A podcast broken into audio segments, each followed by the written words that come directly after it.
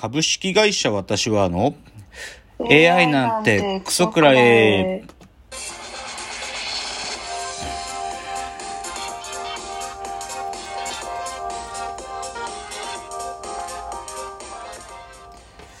群馬が生んだ怪談時、株式会社私は社長の竹之内です。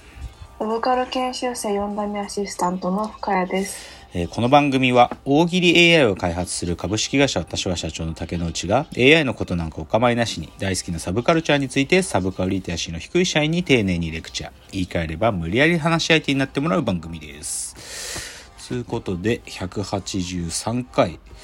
いや連休なんかすごい連休の感じっすね。まあ深谷さんあんま連休とか意識しないんかもだけど、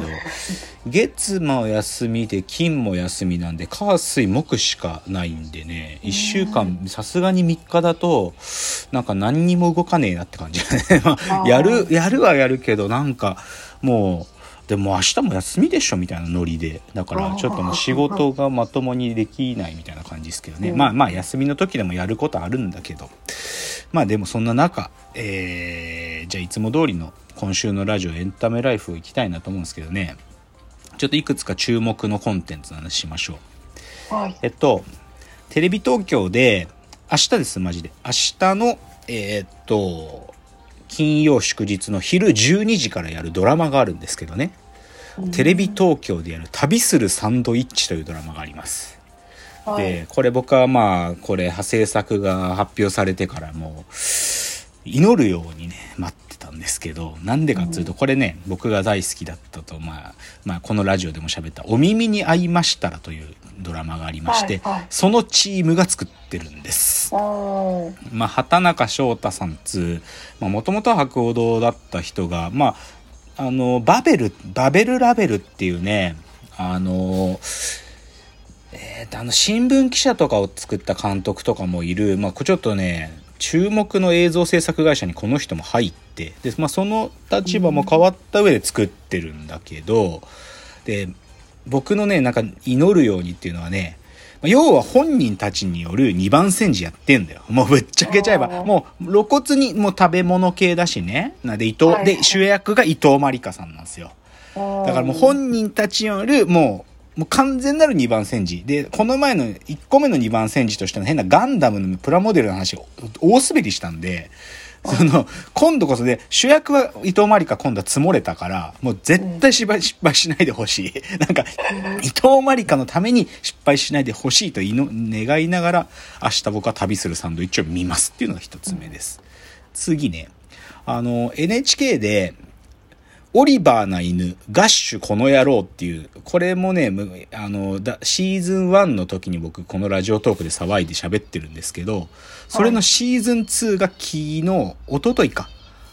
また始まって、まあこれさんわでやるんですけど、あの、小田切丈さんが脚本監督をやってるドラマなんですよ、これは。で、これね、洒落てんのよ。あの設定とかまあコメディなんだけど、洒落てて、どう洒落てるかっつうとね、まあ小田切城の映像作りっていう意味も洒落てるんだけど、やっぱり小田切城が長年ね役者として仕事してくる中でこうね役者仲間がたくさんいるから、はいはい、キャストが豪華なのよ。本当にちょい役でええー、みたいなのが出てくるわけ。でそれの今シーズンツーのだいいちわが一昨日あったわけだけど、サプライズありましたね。松田龍平、松田翔太兄弟が、もういきなし兄弟役でボンって出てきたんよ。兄弟でなんかね、あの、カフェ、移動型のカフェをなんかやってるらしい。本当に一瞬出てきたんだけどね、兄弟でぶちゃくちゃ喋ってんのよ。すごかった。もう上がりますよ。っていう。で、これまだ残り、あの、シーズンツー、全部でさんかいあるんで、あの、来週、再来週とあるんで、これ、あの、おすすめ。まあ、また中身についてはね、いつ終わったらちゃんと喋りたいなと思います。うん、で次もこれからとか、まあ、もう見れるついに見始められるようになったんだけど、四畳半タイムマシンブルースというですねアニメがありまして、うん、でこれがもともと森見智彦っていう、まあ、京都お住まいの小説家と上田誠さんっていう、まあ、ヨーロッパ企画というところの演出家であるこの森見智彦の四畳半神話体系っていう小説と上田誠のサマータイムマシンブルースという戯曲を合体させたみたいな作品なのよ、これは。もうコラボ作品で、これのアニメ化がずっと進んでて、で、まあ、キャ、あの、キャラクターの原案は中村祐介さんっていう、あの、夜は短し歩け乙女とかの、あの、想定の表紙書いてたりとか、うん、この四畳半神話体験のアニメの時も彼がキャラクター原案。で、制作が、あのー、サイエンスサルです。あの湯浅正明監督も所属しているサイエンスサルで、まあ、うん、今回監督は湯浅正明じゃなくて夏目慎吾さんっていう夜は短し歩け乙女の、あのアニメ作った人ですよ。だからすごい豪華、まあ、ちなみにだから湯浅正明も変わってて、四畳半神話体系は湯浅正明がアニメ化してるんで、すごい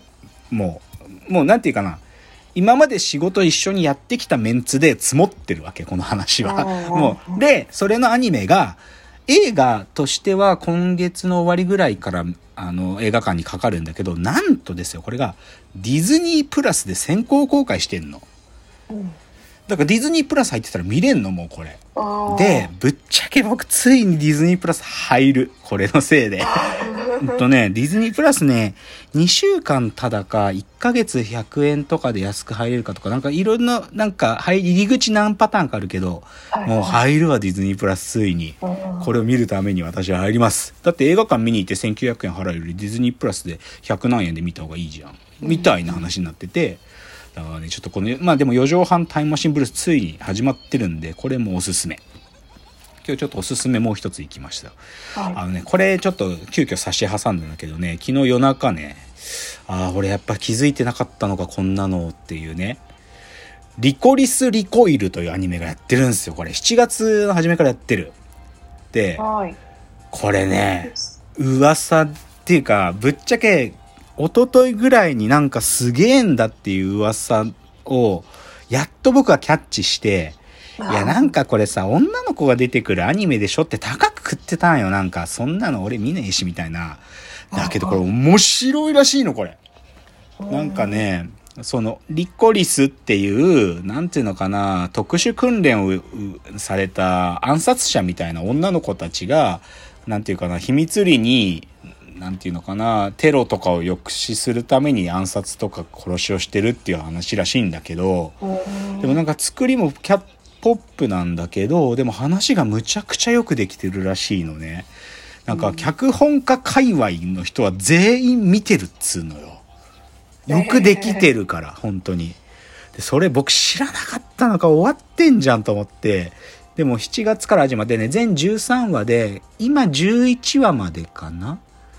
ネットフリックスで見れるんですけどね、これちょっと昨日の夜から、でもまあ全然見れてない。まだいちわしか見れてないけど、でも面白い雰囲気あるね。見るよ、これ僕。というのがおすすめ。今日だからちょっとおすすめばっかりの紹介でした。じゃあね、ちょっとご報告系ですよ。先週ですね、先週の、あのー、コーナーでやった高校生に微分を教えに行くという話を先週はメインのコーナーでやったんですけど、行ってきました。はいはい、行ってきましたよ。で、あのー、深谷さんに練習相手になってもらって喋った内容をちょっと組み替えながら、でもまあ話したい話は先週話したことど真ん中行きました。ただですね、事前の私の情報のやり取り、あの、あるお母さんの子供さん、お世話になってる方の息子さんたちに教えに行くってやだったんだけど、はい、事前のインフォメーションが不足していて、僕はもうすでに微分を習っ